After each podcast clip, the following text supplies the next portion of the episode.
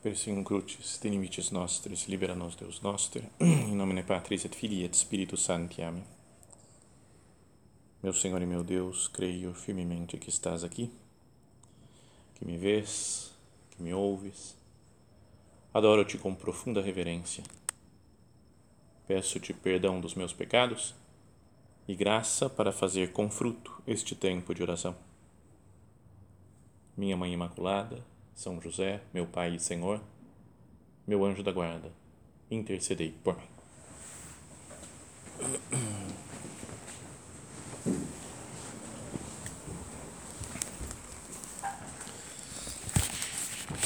Chegamos a essa tão esperada festa de Natal e voltamos a ouvir agora na Santa Missa o Evangelho de São Lucas, que narra o nascimento de Nosso Senhor. Uma ideia da nossa oração agora é procurar viver aquilo que o nosso padre sempre falou, a gente já ensinou para muita gente, né? De procurar entrar na cena como se nós fôssemos um personagem a mais. Já conhecemos tão bem essa cena, né? Que José e Maria, né? Por causa daquele decreto do imperador César Augusto, foram até Belém e falam, enquanto estavam em Belém, completaram-se os dias para o parto e Maria deu à luz o seu filho primogênito. Ela o envolveu em faixas e o colocou na manjedoura, pois não havia lugar para eles na hospedaria. Então, assim aconteceu, né, que Nossa Senhora teve o filho, teve Jesus, ela mesma o enfaixou, parece, né, que diz o Evangelho, e o colocou numa manjedoura, um lugar destinado ao alimento dos animais. E naquela mesma região tinham os pastores guardando o rebanho à noite. Um anjo apareceu e falou, não tenhais medo, eu vos anuncio uma grande alegria que será para todo o povo. Hoje, na cidade de Davi, nasceu para vós um Salvador, que é o Cristo Senhor. Isso vos servirá de sinal. Encontrareis um recém-nascido, envolvido em faixas e deitado numa manjedoura. Então, repete praticamente com as mesmas palavras, a expressão, né, que São Lucas tinha dito. Falou, Maria enfaixou Jesus, né, envolveu em faixas e o colocou numa manjedoura. Aí o sinal que os anjos dizem é, encontrareis um recém-nascido envolvido em faixas e deitado numa manjedoura. Depois não aparece no Evangelho de hoje, mas se a gente continuasse lendo nesse segundo capítulo de São Lucas, vai falar que então os pastores correram em direção onde tinha sido indicado, até Belém, e viram o recém-nascido colocado na manjedoura. Não fala das faixas, mas fala da manjedoura. Então, em tão poucos parágrafos aqui, em tão poucas linhas do Evangelho, aparece 3 vezes isso. Esse fato, né, de Jesus estar numa manjedoura. Né, 2 vezes aparece falando que ele está envolto em faixas. Então, eu queria que a nossa oração agora procurasse imaginar essas 2 características de Jesus. Se nós estamos lá e estamos contemplando o menino, né? Os anjos falaram, né? Esse é o sinal. Um recém-nascido, envolto em faixas, deitado na manjedoura. Então, primeiro uma explicação técnica, né? De como é isso daí, como é que se fazia, por que pode ser, né, que ele foi envolto em faixas e por que foi colocado na manjedoura. Então, o envolto em faixas, são faixas de pano, né? Tiras de pano, que enrolam nas crianças, parece que até hoje, ainda em alguns lugares, lá talvez na Palestina, façam isso com as crianças recém-nascidas, né? Dá uma enrolada nela, ela fica totalmente, não é como os presépios, né? Que em geral, quase todos, quase 100% dos presépios, está com uma roupinha, Jesus, ou uma espécie de fralda, né? Esse daqui está com uma roupinha, né? Mas o Jesus no presépio, o que fala a Sagrada Escritura é que foi envolto nessas faixas. Dizem que os pais, ou quem ajudava no nascimento da criança, envolviam os membros do bebê com umas longas tiras de pano, que iam enrolando, com a ideia de fazer que a criança crescesse direito, não entortasse. Então, acho que é meio a tradição falando, tem. E também para proteger os órgãos internos. Então, acho que para manter a posição que estava, talvez, no útero da mãe, eles nascem e ainda ficam uns 2 meses, às vezes ficavam, algumas crianças podem ficar, enrolada o tempo todo, né, em faixa.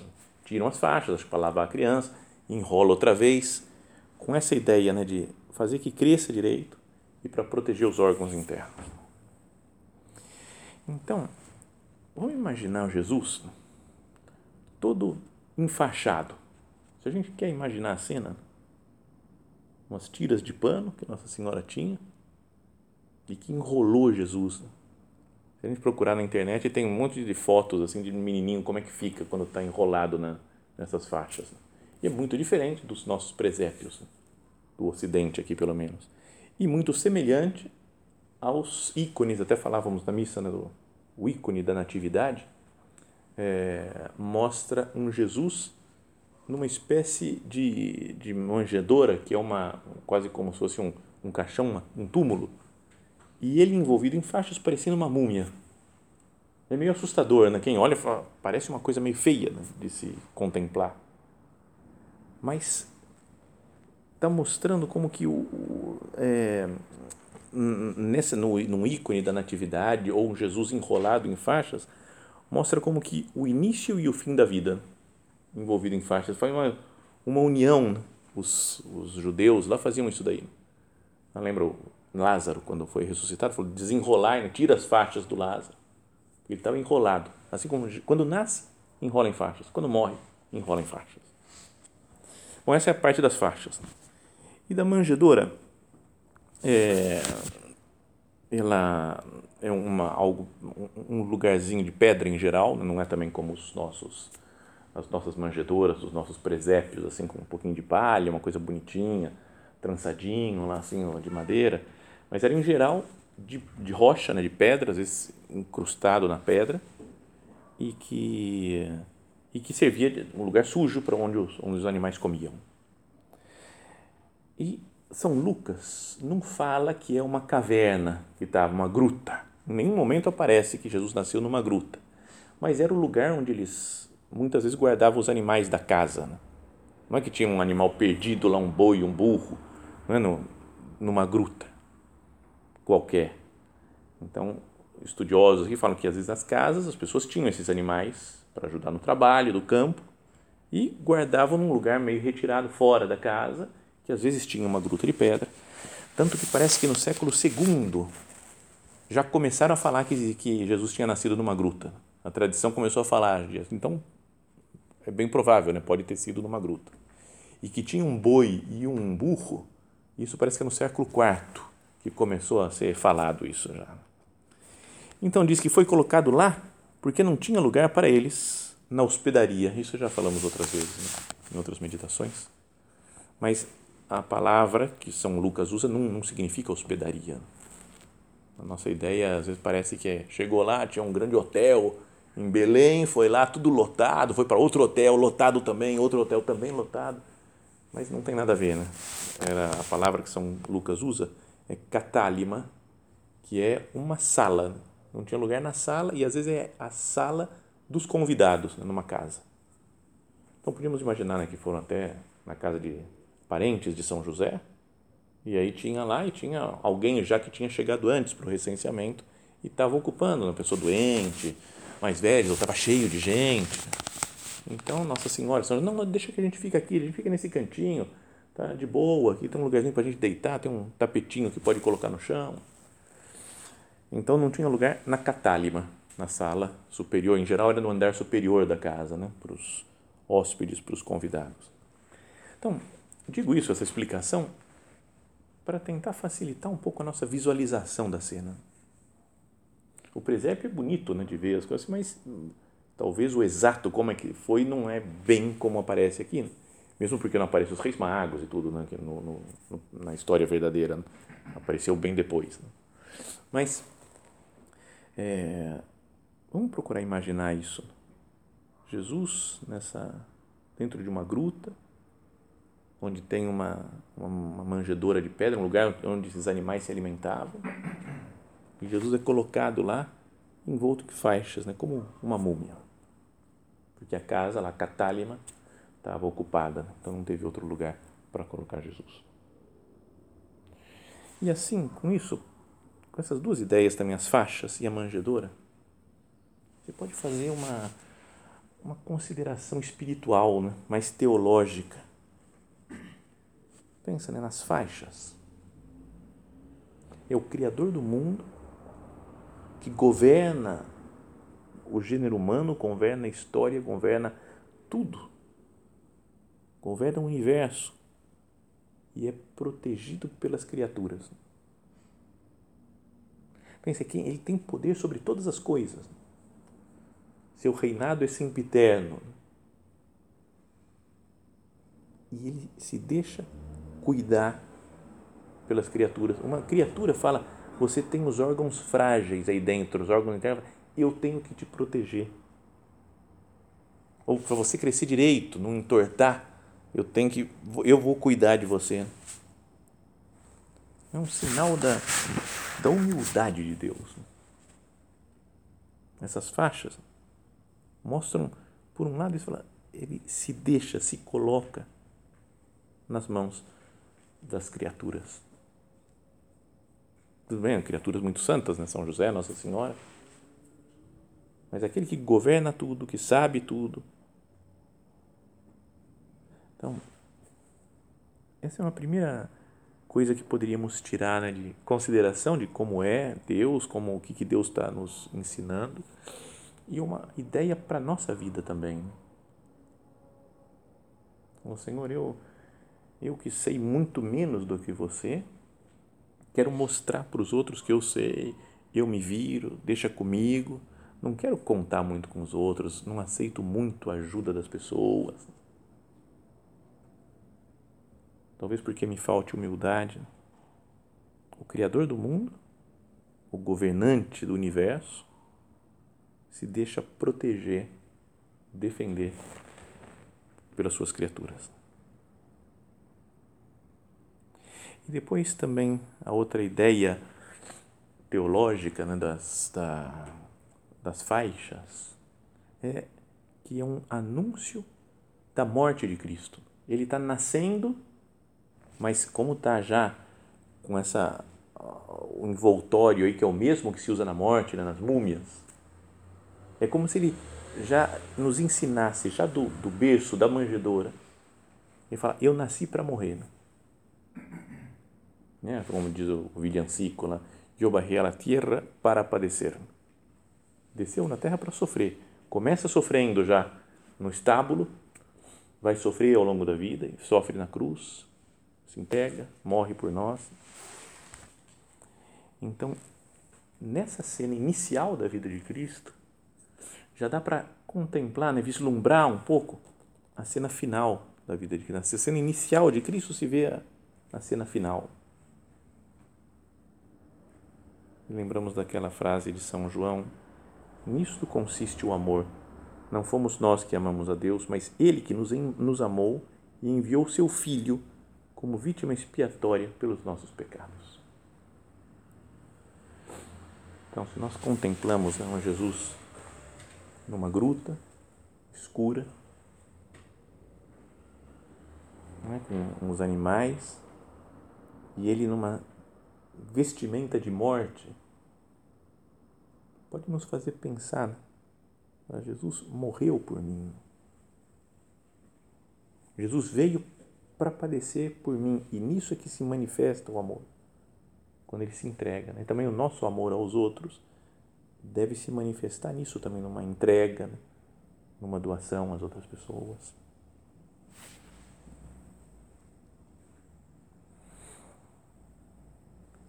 Depois, esse é a ideia das faixas, né?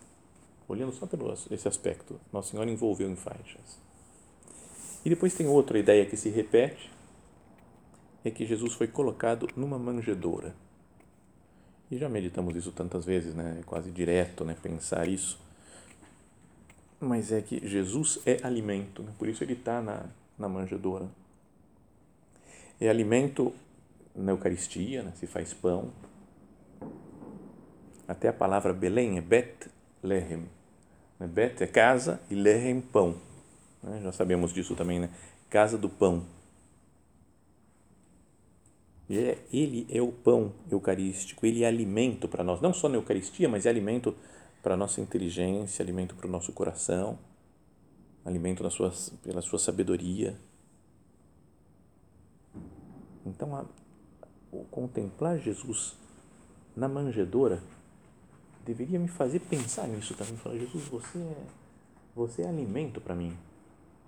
Se eu estou fraco nas coisas da minha vida, se eu não tenho forças para superar uma situação ou outra, talvez seja por fraqueza espiritual. Eu preciso mais desse alimento, ir mais para Cristo, olhar para Jesus no presépio. Depois, ainda que seja conhecido, a ideia que já repeti várias vezes, mas a coisa da Catálima que falava, né? Aquela sala no andar de cima para os hóspedes, ela aparece só 2 vezes em todo o Novo Testamento. Uma é nessa cena daqui, de quando Jesus nasceu numa manjedoura, foi envolto em faixas, colocado numa manjedoura, porque não havia lugar para eles na Catálima. E a segunda vez é quando Jesus vai preparar a última ceia. Ele fala, ide à casa de fulano de tal, e ele vai mostrar uma catálima, e vocês vão lá e preparam tudo. São as 2 únicas, em todo o Novo Testamento, 2 vezes. É como na primeira vez não tinha lugar para Jesus na catálima, o lugar especial da casa para os hóspedes, os convidados de honra. E quando ele vai se entregar na Eucaristia, ele fala, agora eu quero que prepare bem isso. Agora vamos arrumar, já está tudo arrumado, vai lá, faça os últimos preparativos. Então, por isso também o nosso padre falava do sacrário como um presépio perene. O presépio a gente monta nessa época de Natal, tempo de Natal. Mas perenemente o verdadeiro Jesus está no sacrário, na Eucaristia. Então, essa ideia, não é bonito pensar isso? Ele foi colocado na manjedoura, lugar de comer, os animais comerem, se alimentarem. Porque não tinha lugar na catálima. Mas quando ele vai se entregar na Eucaristia, ele fala, eu sou alimento, mas como eu devo ser honrado, eu fico na catálima, é lá que eu vou entregar a minha vida para as pessoas, na Eucaristia. Jesus é alimento. Isso aqui nos mostra esse fato de ter sido colocado na manjedoura. E depois, também, olhar essa cena é um grande sinal, uma lição de desprendimento, de pobreza, de não fazer questão de bens materiais. Se nós olhamos, falamos, pensa, Deus decide se encarnar, decide vir à Terra para nos salvar e fica numa situação dessa, de pobreza, de uma manjedoura, não tem nenhum berço para ele. Um Deus que escolhe essa condição, porque sendo Deus poderia fazer do jeito que ele quisesse, e ele escolheu essa condição pobre. Perdão, meu Deus, porque tantas vezes se eu posso escolher, eu escolho a condição rica, a condição confortável, a condição que está tudo certo para mim, que não tem problema, que não tem dificuldade.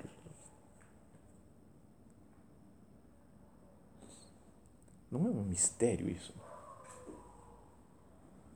A gente pode achar, às vezes, a falta de dinheiro, a falta de um bem material parece uma desgraça, A gente fica apegado a uma coisa que quer comprar, até presente de Papai Noel agora, eu quero ganhar isso daqui, quero ganhar aquilo, se não tiver, se não ganhar isso daqui, sabe? Existe um apegamento nosso natural, às coisas materiais.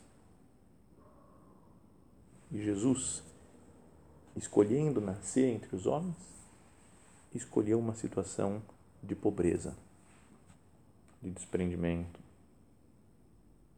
E aquilo que falávamos também, alguma outra meditação aí dessas de São Rafael, acho. E se a gente imagina mesmo, entra na cena, deve ter um cheiro ruim, a manjedoura, lá, o lugar onde estão os animais. Não é? Porque por mais que Nossa Senhora tenha limpado o lugar antes, São José ajudou, fizeram uma faxina lá antes, por exemplo, se estão lá um boi, um burro, obviamente o cheiro deles não é algo agradável. Se nasceu à noite, porque estavam os pastores vigiando durante a noite, era escuro, sem instalação elétrica, não tinha luz lá, assim, não tinha aqui, com fogo, então um fogareiro, uma tocha, uma dessas lâmpadas com óleo. Então, essa situação, sabe de que você fala? Eu quero sair daqui, né? Porque pobreza, talvez frio, não está iluminado. E é o que Deus escolheu. Então, essas são as considerações teológicas. Mas queria que nós passássemos, então, agora por uma aplicação prática.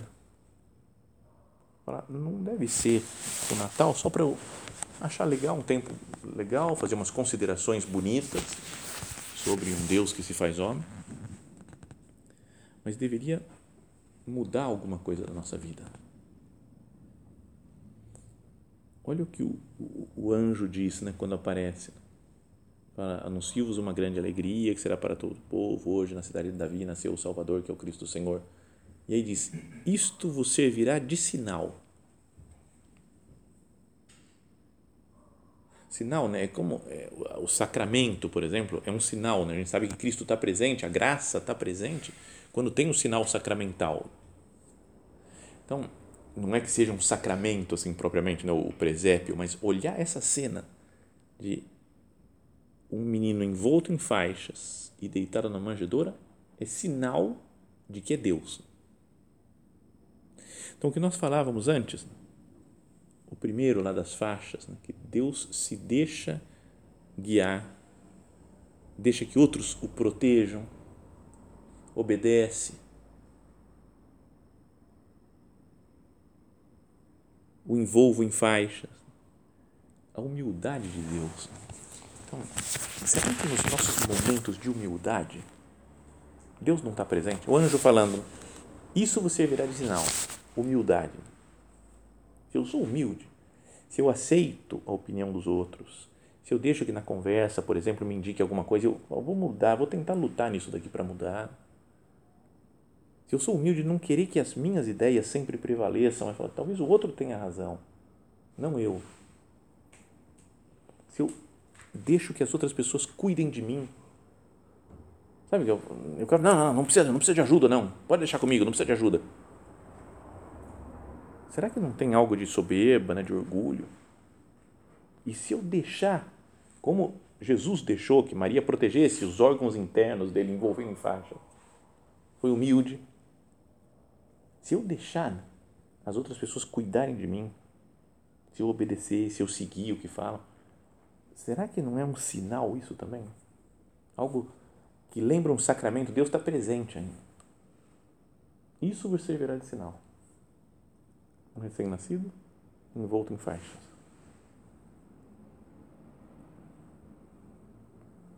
A outra consideração, né, que fazíamos é da morte de Jesus, né? Que as faixas indicam o nascimento e a morte. Nos faz pensar, né, na nossa morte, nos faz pensar na mortificação, no morrer para si mesmo de cada dia, na cruz, porque tem uma ligação entre o presépio e a cruz. O sepultamento de Jesus. Então, a cruz é outro sinal. Isso vos servirá de sinal. Cruz. Sofrimento na vida. E a gente pode achar, pô, se eu estou sofrendo, se tem uma coisa, como é que eu vou entender? A vontade de Deus não está dando para entender. Sabe, de vez em quando a gente está sofrendo com alguma coisa que aconteceu, com uma situação ruim de saúde que nós estejamos, por exemplo. Não posso ver isso. Deus está presente. Isso você virá de sinal. A cruz, o sofrimento, a morte, o estar enrolado em faixas.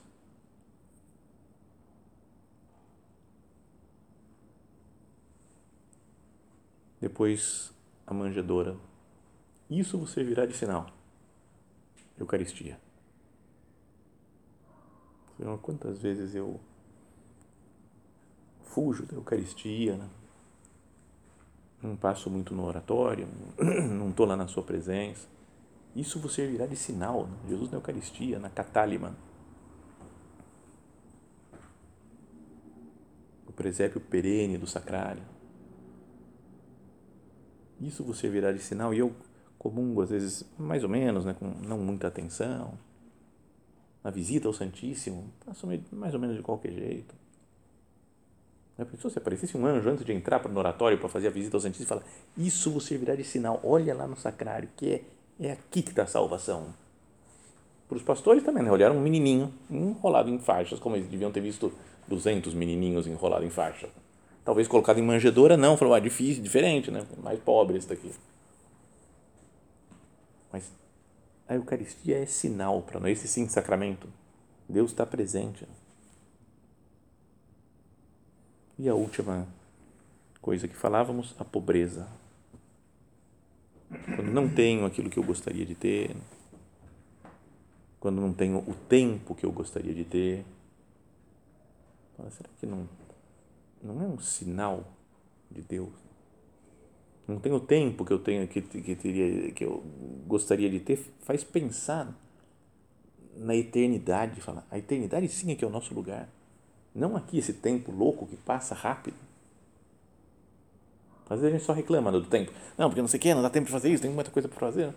Não deveria pensar, calma, por que eu estou reclamando, né, da falta de tempo? Será que não é porque eu fui destinado à eternidade? Então é natural sentir isso. E então é um sinal. A falta de tempo, a falta de dinheiro, a falta de outras condições. Então, esses são os pontos que queria que nós meditássemos. Olhando para esse Jesus que fala, se repete algumas vezes, né, em poucas linhas, e foi envolto em faixas e colocado numa manjedoura. Aí vem os anjos e fala: esse é o sinal, envolto em faixas e colocado na manjedoura. Que nós pensemos nessas ideias, né, de humildade, que Deus se deixa cuidar, de morte, cruz, porque está envolvido em faixas como os que eram enterrados, a Eucaristia, porque é colocado na manjedoura, lugar de alimento, né, dos animais, e na pobreza de Cristo. Contemplar essa cena, isso vos servirá de sinal. Será que nós não estamos perdendo esses sinais? Né? Porque vamos adquirindo uma visão muito humana das coisas, querendo o que todo mundo quer, buscando o que todo mundo busca, pensando de acordo com todo mundo, mesmo sem fé. E o raciocínio cristão tem que fazer uma reviravolta na nossa mente. O sinal do Salvador, daquele que veio para salvar e destruir todos os inimigos, é um menino frágil, recém-nascido, envolto em faixas e colocado na manjedoura. E nós, contemplando o presépio, nesses dias de Natal, ainda desse tempo de Natal que está começando, nós pensemos nisso. Senhor, muda os meus esquemas mentais, o meu raciocínio puramente humano, e me faz entender essa lógica divina que é diferente da minha lógica habitual. Que Nossa Senhora e São José, que contemplaram também essa cena pela primeira vez antes dos pastores até, que eles nos ensinem, né, a encontrar Deus nesses sinais, né, de pobreza, de humildade, na Eucaristia, né, de um menino recém-nascido envolto em faixas e colocado na manjedoura.